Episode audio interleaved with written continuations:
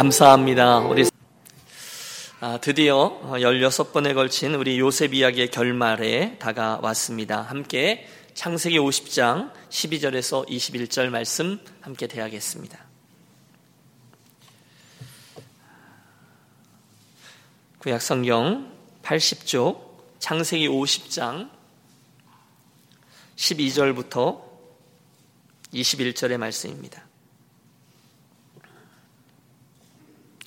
찾으셨으면 우리 한 절씩 교독하도록 하겠습니다. 12절로 21절입니다. 제가 먼저 읽죠. 야곱의 아들들이 아버지가 그들에게 명령한 대로 그를 위하여 따라 행하여 그를 가나안 땅으로 메어다가 마므레 앞 막벨라밭 굴에 장사하였으니 이는 아브라함이 해족속 에브론에게서 밭과 함께 서서 매장지를 삼은 곳이더라. 요셉이 아버지를 장사한 후에 자기 형제와 호상꾼과 함께 애굽으로 돌아왔더라. 요셉의 형제들이 그들의 아버지가 죽었음을 보고 말하되 요셉이 혹시 우리를 미워하여 우리가 그에게 행한 모든 악을 다 갚지는 아니할까 하고 요셉에게 말을 전하여 이르되 당신의 아버지가 돌아가시기 전에 명령하여 이르시기를 너희는 이같이 요셉에게 이르라. 내 영들이 내게 악을 행하였을지라도 이제 바라건대 그들의 허물과 죄를 용서하라 하였더니 당신 아버지 하나님의 종들인 우리 죄를 이제 용서하소서 하며 요셉이 그들이 그에게 하는 말을 들을 때에 울었더라. 그의 형들이 또 친히 와서 요셉의 앞에 엎드려 이르되 우리는 당신의 종들이니이다. 요셉이 그들에게 이르되 두려워하지 마소서. 내가 하나님을 대신하리이까.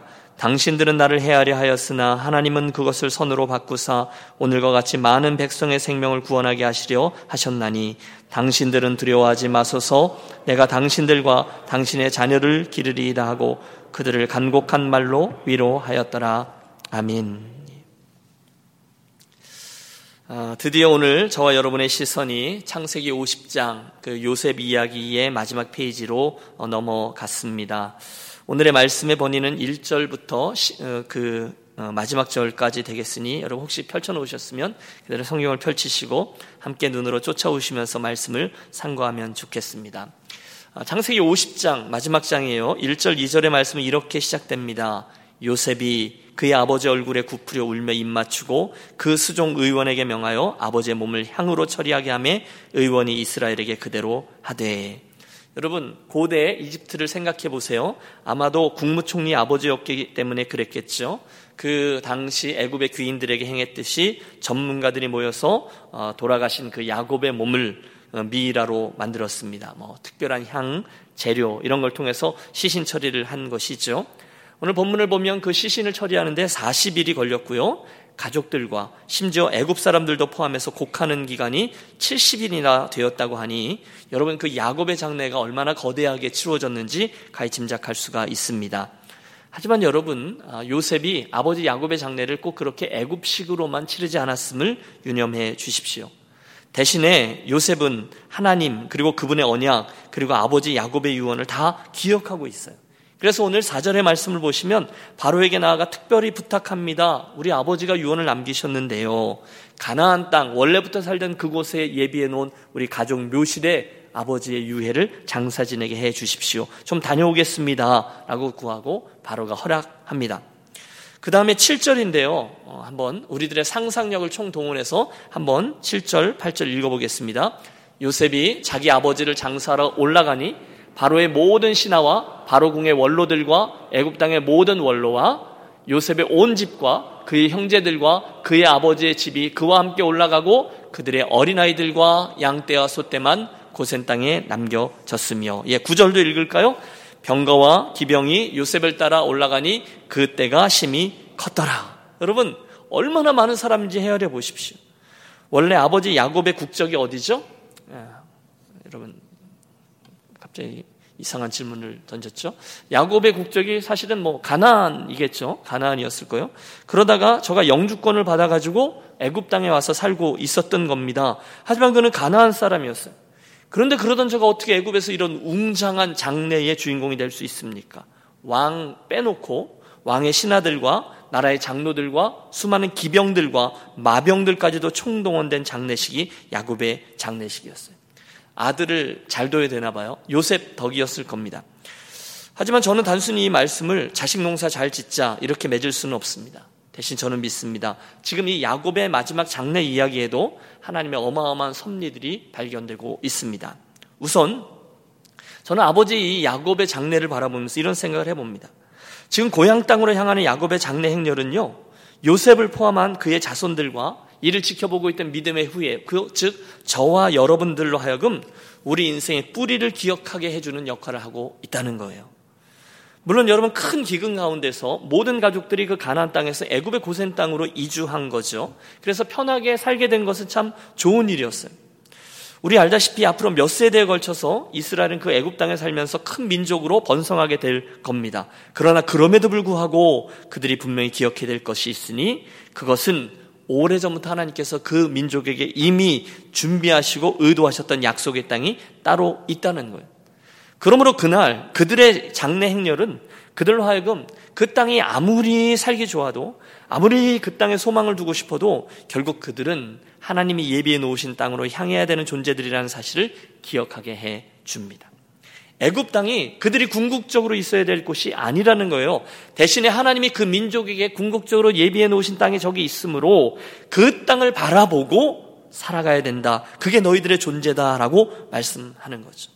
결국 여러분 400년이 흐른 후에 이스라엘 백성들은 그 모세와 함께 출애굽에 성공해서 그 땅을 향해 전진해 갑니다. 그런 의미로 지금 이 야곱의 장례 행렬은 저들이 궁극적으로 속했고 소망해야 될 것이 어디인지를 우리들에게 잘 보여주는 시청각 교재가 되고 있는 거예요.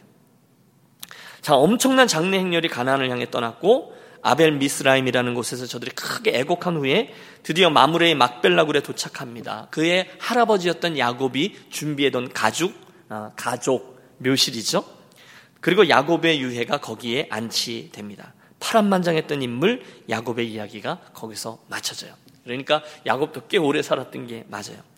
그리고 나서 오늘 저와 여러분이 놓치지 말아야 될 것이 또 하나 있는데 그것이 바로 그들이 다시 애굽으로 내려왔다는 거예요. 얼로 내려와요? 어, 다시요? 얼로 내려와요? 애굽입니다. 오늘 야곱의 장례 이야기에서 우리가 두 번째로 배우려고 하는 게 이거예요. 만사에는 하나님의 때가 있다는 거예요. 따라해 주세요. 만사에는 하나님의 때가 있습니다. 지금은 아직 그 하나님의 때가 아니라는 거예요. 지금은 다시 애굽으로 내려가 고센 땅에 머물러 해요. 돼야 해야 됩니다. 머물러야 됩니다. 죄송합니다. 예. 하나님이 정해 놓으신 기간이 있었어요. 그 기간 동안은 거기 머물러야 됐다는 거예요. 여러분 잠시 잠깐 그들의 입장이 한번 되어 보십시오. 그들은요 대부분의 이 요셉의 가족들은 형제들이잖아요. 이민 1세대들입니다. 모두가 작년이 될 때까지 다 가나안 땅에 살다가 어느 날 고센 땅으로 이주를 해서 17년을 살았던 사람들이었어요. 그러니까 맨 어, 먼저 애굽으로 떠나니는 요셉이죠. 어릴 적에 고, 그 고향을 떠난 건 요셉인데 그 요셉 외에 나머지 모든 가족들은 어, 얼마 안 된 거예요. 그렇죠. 여러분 기근이 7년이잖아요. 그들이 중간에 내려왔으니까 아마 지금쯤이면 온 땅에 임했다던 그 흉년들, 그 기근은 다 지나간 스토리가 되고 말았을 거예요. 그런데 그들이 애굽 땅에 살다가 정말 오랜만에 자기들의 고향 땅을 방문하는 거예요. 여러분 그것이 얼마나 정겨웠을까요? 몇 년 만에 여러분 한국에 특별히 고향 가시면 여러분 너무너무 정겹잖아요. 여러분 안 그러세요? 정겹잖아요. 틀림없어요. 그들에게 있어서요. 고향 땅은 여러분 물론 건건한 땅입니다. 골짜기도 응? 아주 뭐 별거 없어요. 하지만 그럼에도 불구하고 그곳에 가면 뭔지 모르게 골짜기도 정겹고 바람도 냄새가 나고 돌멩이 하나하나도 다 정겹습니다. 바야흐로 야 고향이다 이런 느낌이 있었다는 거죠. 제가 언젠가 그 TV에서 아마 그 어, 제가 제목은 잊었는데 그 그런 거 있잖아요. 그 외국에서 한국으로 시집 온 사람들 이야기가 부모님들 방문하고 이러는 뭐죠? 그게 네? 아, 봤어요, 알지? 장로님, 이거 제가 쓰는 용어인데요. 그런 거 있잖아요. 어떤 아주 재미있는 프로그램이었어요. 몽골에서 한국으로 시집 온 아가씨예요.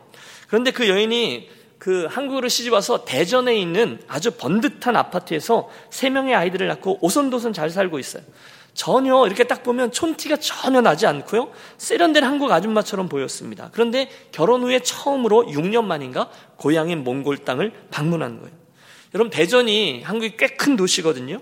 거기 현대적인 아파트 쭉쭉 뻗은 아파트에서 웬만한 살림살이 다 갖추고 살며 다 좋아 보였던 그런 여인인데 그런 골저스하게 아무도 몽골 사람인지 몰라요. 생긴 게 비슷하잖아요. 그런 애 엄마가 한순간 자기가 태어나고 자랐던 고향 몽골 땅으로 돌아가니 순간 완전히 다른 사람으로 변하는 걸 봤습니다. 물론 화면에 비춰지는 그 몽골 모습은 정말 아무것도 없어요. 그냥 문자 그대로 허허벌판이에요. 황량하고 열악하고 바람 쌩쌩 불고 동물들 가끔 오가고 그런데 그런 벌판에 차들 막 타고 가서 둥그런 집들이 그 있잖아요 몽골 사람들 사는데 집들이 몇 개 놓여 있는데 그게 다예요 그런데 드리는 말씀은 그곳에 차를 타고 가서 어 집이다 하고 거기서 차 밖으로 딱 내리는 순간에 이 여인의 얼굴이 너무너무 좋은 얼굴인 거예요 아까 그 사람이 맞나 싶을 정도로 갑자기 확 펴는 거죠 같은 순간에 한국인 남성, 한국인 남편은 어, 소똥 냄새 이러면서 내리는데 아내는 그 냄새가 너무너무 좋다는 거예요. 그 벌판의 분위기가 너무 좋다는 거예요. 그리고는 곧바로 때가 덕지덕지 붙어 있는 그 플라스틱 컵에다가 우유차, 밀크티잖아요. 우유차 그래갖고 벌컥벌컥 마시고 말에게 다가가서 젖자고 집에 들어가서 옷부터 딱 갈아입고 나오자마자 말 위에 딱 올라타고 달리기 시작하는 거예요. 그게 고향이죠. 아무리 대도시 대전의 깔끔한 아파트가 좋아도 사실은 그것이 더 좋은 거예요. 지금 야곱의 아들들이 경험한 게 그런 것이었을 거예요. 아무리 고센 땅에 살기 좋아도 아버지 장례를 치르기 위해서 돌아온 고향 땅. 너무너무 친숙한 광경이 펼쳐지고 바람, 산세, 분위기 확 다가오지만 본문을 보세요. 그들은 결국 한 사람도 빠지지 않고 모두 다 애굽 땅으로 되돌아갑니다. 왜요? 그 애굽 땅에 쭉쭉 뻗어 있는 고층 아파트와 뜨거운 물 찬물이 콸콸 쏟아지는 살기 좋은 형편 때문에 돌아갑니까? 아니에요. 이제는 그들의 돌이킴, 다시 애굽으로 향하는 그들의 발걸음 속에서 저는 우리 하나님의 섭리와 시간을 봅니다. 다시 말해서 지금은 아직 하나님의 때가 되지 않은 거예요. 히브리 사람 한 시브리 사람들이 내려가서 그 한 가문이 하나님의 섭리와 뜻대로 민족의 모습을 갖추기 위해서 그들에게는 시간이 더 필요했어요. 하나님은 그날 그들이 좀 더 애굽 땅에 있어야 된다라고 생각하셨어요. 그래서 400년 정도를 그들이 더 있어야 했습니다. 그래서 그들은 애굽으로 돌아가 그 땅에 머물게 됩니다. 이게 디아스포라죠. 혹시 여러분 지금의 이야기를 들으시면서 목사님, 아 제가 어떻게 해서 LA, 겨우 LA 땅에 드디어 정착했는데 또 이사 갈 생각을 하면서 살라는 거예요? 그렇게 듣지 마시기 바랍니다. 여러분 하나님께서 부르셔서 저와 여러분이 어느 날 이민자가 되었습니다. 그런데 여러분, 이민자에게 서 가장 중요한 것은 시간과 장소가 아니에요. 대신에 그들의 가장 중요한 것은 그 땅으로 움직이게 하셨던 하나님의 섭리와 목적이에요. 여러분 이것을 잘 들어주십시오. 내가 이 땅에 이곳에 LA 땅 이게 중요하지 않고 하나님이 왜 나를 이곳에 그리고 왜 무엇을 위해서 그것이 더 중요하다는 거예요. 그것을 상고하자는 겁니다. 왜 하나님은 나로 하여금 이 땅에 오게 하셨을까? 왜 하나님은 나로 하여금 그 직업을 갖게 하셨을까? 왜 하나님은 나로 하여금 그것을 공부케 하셨을까? 왜 그분은 뭐 우리 중에 어떤 분은 남미 갔다가 또 다시 이 미국으로 불려서 이런 이민자가 되게 하셨을까? 왜 하나님은 나를 유년계 공동체에 두셨을까? 왜 하나님은 저 앞에 있는 김 목사라는 사람을 만나게 하셨을까? 왜 하나님은 내 옆에 계신 이분을 만나게 하셨을까? 그 이유와 목적을 우리가 탐구해야 된다는 거죠. 누가 그러더라고요. 이민 생활의 기적은 무엇보다 내가 미국에서 살아남은 거래요. 그런데 그보다 더 큰 기적은 이 미국 땅에서 내가 웃고 있는 거라는 거예요. 그런데 제가 볼 때 더 놀라운 것은요. 저와 여러분이 이 이민자로 살고 있는 이 땅에서 그 이유를 별로 고민하지 않은 채 살고 있다는 거예요. 사랑하는 여러분, 왜 가나안이었을까요? 왜 애굽 땅이었을까요? 왜 고향에 올라갔지만 다시금 애굽 땅에 내려가서 거기에 거해야 될까요? 그 이유와 목적에 대해서 우리가 더 진지하게 고민하면서 살아야 한다는 것입니다. 생각 좀 하면서 살자는 거예요. 그래야만 오늘 저와 여러분이 계신 곳이 미국이든 한국이든 애굽이든 가나안이든 내 인생을 내신 하나님께서 지금 나에게 이곳에서 무엇을 위해서 어떤 목적 때문에 예, 이곳에 두셨는지 알아야 저와 여러분이 하나님의 기쁨이 되고 유한한 내 인생을 영원한 하나님께 맞추어 살아갈 수 있게 될 것입니다. 그런 의미로 여러분, 이 미국 땅이 참 좋은 곳이지만 내 인생의 본향이 아니라는 사실, 이곳이 내 인생의 최종 목적지가 아니라는 생각을 분명히 하시기를 바래요. 나에게 돌아가야 될 본향이 따로 있다는 것을 잊지 마시고요. 실제적인 질문, 그 기간 동안 하나님이 이곳에서 나로 하여금 어떤 삶을 살게 하시는가? 왜 유니온 교회인가? 결국 뭘 하자는 것인가? 등등 하나님의 뜻을 진지하게 고민하며 살아가는 저와 여러분이 되시기를 바랍니다. 이게 야곱의 장래 이야기 그 방향에서 우리가 찾는 목적인 거죠. 세 번째로 한 가지를 더 생각해 보려고 하는 것은 그들이 그래서 이제 다시 애굽 땅에 내려왔잖아요. 거기에 일어났던 일 한 가지입니다. 아니 저는 지금의 이 이야기가 요셉 전체 이야기를 정리해주는 총정리, 결론이 된다고 생각해요. 보세요, 여러분. 아버지 야곱이 이 세상을 떠났어요. 그래서 장례식을 치르고 내려왔어요. 순간 요셉의 형들이 갑자기 불안해지기 시작했죠. 왜 그렇죠? 혹시나.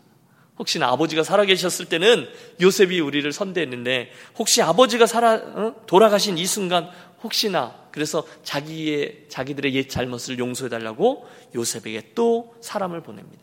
15절을 보세요. 요셉이 혹시 우리를 미워하여 우리가 그에게 행한 모든 악을 다 갚지나 아니할까 하고 그래서 사람을 보내어 요셉의 의중을 파악합니다. 요셉 아버지가 유언하셨잖아. 형들이 내게 악을 행하였다 하더라도 그 허물과 죄를 용서하라고 말씀하셨잖아. 여러분 그 형들이 참 애처롭죠. 여러분 18절에 보면 이번에는 자기들 직접 와서 요셉에게 똑같은 청을 합니다. 엎드려서 청합니다. 우리는 당신의 종인이다. 우리를 해치지 마라 주옵소서. 여러분 요셉의 마음이 얼마나 아팠을까요? 얼마나 서러웠을까요? 그때 요셉의 대답이 19절부터 21절까지 있습니다. 여러분, 우리 한번 다시 한번 읽습니다. 요셉이 그들에게 이르되 두려워하지 마소서 내가 하나님을 대신하리이까 당신들은 나를 헤아리 하였으나 하나님은 그것을 선으로 바꾸어 오늘과 같이 많은 백성의 생명을 구원하게 하시려 하셨나이다. 당신들은 두려워 마소서 내가 당신들과 당신의 자녀를 기르리이다 하고 그들을 간곡한 말로 위로하였더라. 할렐루야. 여러분 참 멋진 요셉의 말이 아닐 수 없습니다. 그에게는 여전히 하나님의 시각으로 자기 인생을 바라보고 해석하는 논리를 그 눈을 가지고 있었어요. 그리고 그것 때문에 저가 여전히 미움과 복수를 통해서 상처투성의 인생을 사는 것 대신에 용서와 화해와 사랑의 인생을 살 수 있게끔 되었습니다. 참 감동적이에요. 사랑하는 여러분, 저는 여러분의 인생이 바로 이 요셉처럼 그런 사랑의 인생, 용서의 인생, 넓은 마음으로 저들을 품어주는 인생이 되시기를 축복합니다. 여러분 축복합니다. 그런데 그런 인생이 되려면 비결이 있죠. 그 형제들을 보는 게 아니라 이 상황을 바라보는 게 아니라 우리 하나님을 더 많이 바라보시는 저와 여러분이 보시기를 되시기를 또한 권합니다. 혹시 오늘 저와 여러분의 인생에 우리의 뜻대로 되어져 있지 않고 꼬여져 있는 상황들이 있습니다.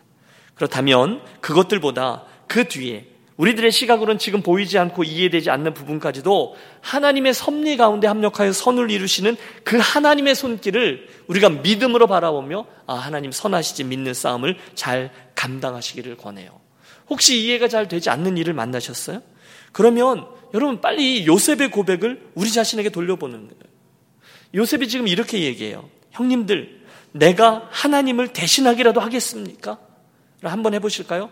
내가 하나님을 대신하기라도 하겠습니까? 여러분, 이 말의 의미를 잘 생각해 보십시오. 납득이 잘 안 갈 수 있어요? 하나님을 믿는다면, 어? 하나님을 믿는다면, 이 상황이 잘 이해가 잘 안 되면, 나 자신에게 그렇게 말해주는 거예요. 내가 하나님을 대신하기라도 하겠는가? 그러면 여러분, 우리 삶의 모든 질서가 내가 주인이 아니라 하나님이 주인 되어지는 상황에서 바라보기 때문에 하나님 주시는 질서가 임하게 될 줄로 믿습니다. 그분이 선하시다는 것을 궁극적으로 믿는 거잖아요. 안 보여요. 지금 이 일이 왜 이렇게 꼬여 있고 왜 이렇게 묶여 있는지 보이지 않아요. 그러나 하나님의 선하신 손길을 믿기 때문에 내가 하나님을 대신하기라도 하겠습니까? 하면 질서가 임한다는 거죠. 저는 오늘 설교의 제목을 요셉 이야기의 결말이라 정했습니다. 이유가 있어요. 여러분 요셉 이야기가 창세기 37장부터 50장까지 가장 길게 담겨져 있거든요. 그런데 저는 이 37장부터 어, 50장까지 담겨 있는 요셉의 긴 이야기가 사실상 이 한 절의 말씀을 위해서 기록되었을 거라고 생각합니다. 그게 이거예요. 내가 하나님을 대신하기라도 하겠습니까? 여러분 이 말씀 속에 담겨져 있는 위력을 헤아려 보십시오. 너무너무 많아요. 그런데 그 속에 보면 하나님께 성경에 일관되게 주장하신 의미가 하나 담겨 있습니다. 그것은 우리 사람의 잘잘못을 판단하고 심판하는 일은 나의 일이 아니라 하나님의 일이다라는 뜻이 담겨 있습니다. 내가 하나님이 아니라 원수 갚는 일도 내 일이 아니라 복수는 내 일이 아니라 하나님 그분의 일이다 이런 뜻이에요. 그 고백이에요. 그날 요셉은요 얼마든지 자기의 지위와 자기의 권세를 이용해서 형들에게 얼마든지 복수할 수 있어요. 여러분 겉으로는 복수하지 않는 것처럼 하면서도 얼마든지 저희들을 못 살게 굴면서 쾌감을 누릴 수도 있었을 겁니다. 그러나 그는 하나님의 큰 그림 앞에서 자기의 인생을 보았습니다. 하나님 앞에서 형제들과 가문을 보았습니다. 하나님의 시선으로 자기 민족의 미래를 보았습니다. 절대로 조급함 때문에 하나님을 대신하여 형제를 심판하러 들지 않습니다. 로마서 12장에서도 똑같은 권면을 하고 있습니다. 사랑하는 여러분, 여러분은 스스로 원수를 갚지 말고 그 일은 하나님의 진노하심에 맡기십시오. 여러분 하나님도 직접 말씀하셨어요. 원수 갚는 것은 내 일이니 내가 갚겠다라고 얘기합니다. 잘못이나 악에 대한 심판은 내가 하는 일이다 말씀하시면서 우리에게는 너희는 그 일 하지 말고 내가 그 일 하게 하라. 너희는 너의 길을 가라라고 말씀하십니다. 여러분 물론 우리에게 조급함이 있습니다. 빨리 내가 나서서 처리하지 않으면 이 모든 일들이 다 흐지부지 넘어가 버릴 것 같아요. 불안해요. 그래서 기회를 놓치기 전에 나라도 빨리 나서서 그 일을 얼른 지적하고 그걸 바로잡고 또 사람들을 심판해야 된다라고 소리를 지르며 하나님께 알려드리고 싶습니다. 그러나 요셉은 그러지 않았어요. 하나님 저 못된 형들 이제 아버지 돌아가셨는데 인생의 죄값을 한 번은 치루어야죠 라고 외치지 않았어요. 대신에 형님들은 나를 해하려고 하였지만 하나님은 오히려 그것을 선하게 바꾸셨습니다. 그래서 오늘과 같이 수많은 사람들의 생명을 구원하셨습니다. 여러분 그 순간에 바야흐로 하나님은 그 형제들의 악을 당신의 손으로 바꾸어 그런 기적을 행해 주신 것이죠. 여러분 이 일은 역사 속에 계속 반복됩니다. 어? 이 기적 외에도 여러분 아담과 하와 이야기도 결국은 하나님이 그 악을 선으로 바꾸셨잖아요.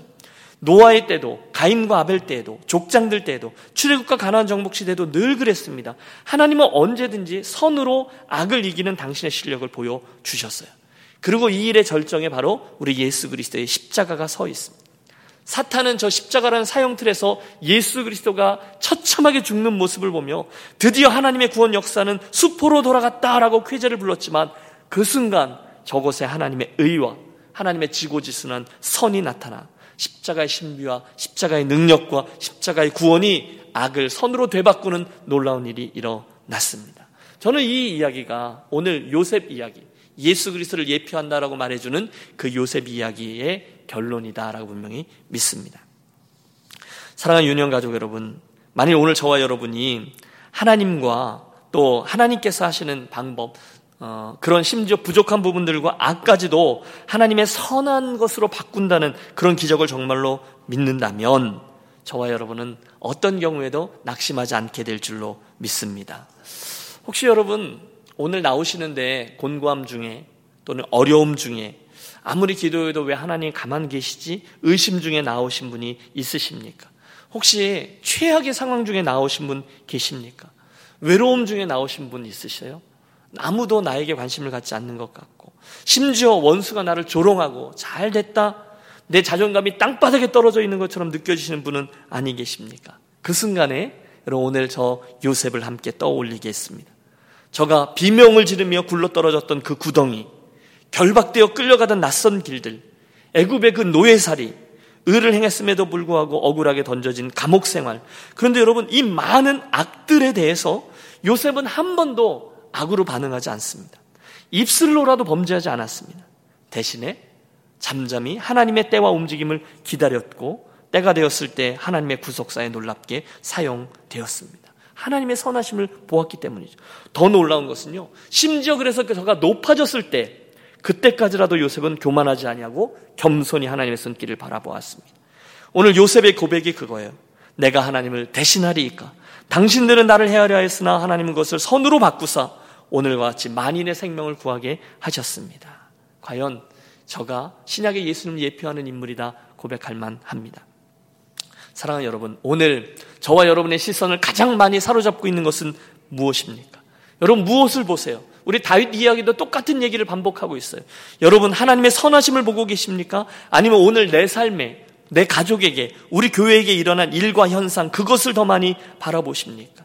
혹시 하나님 그분과 시선을 마주치지 못한 채 눈앞에 보이는 현상만 바라보고 있다면 상식의 눈으로 내 삶에 일어난 현상만을 바라보고 있다면 우리는 결단코 이 요셉의 결정과 태도를 이해할 수 없을 겁니다. 그러나 반대로 요셉과 같이 우리의 눈으로 아, 저 뒤에 하나님이 계시잖아. 그분이 모든 것을 합력하고 선을 이루실 거잖아. 항상 그러셨잖아. 그걸 믿음의 눈으로 바라보면 저와 여러분 오늘 제2의 제3의 요셉으로 오늘의 인생 여정도 걸어갈 수 있게 될 것입니다.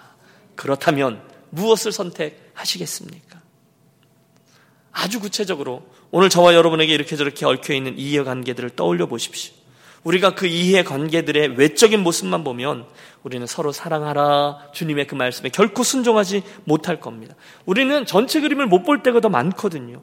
눈앞의 것만 보면요. 여러분 사랑하기가 어렵습니다.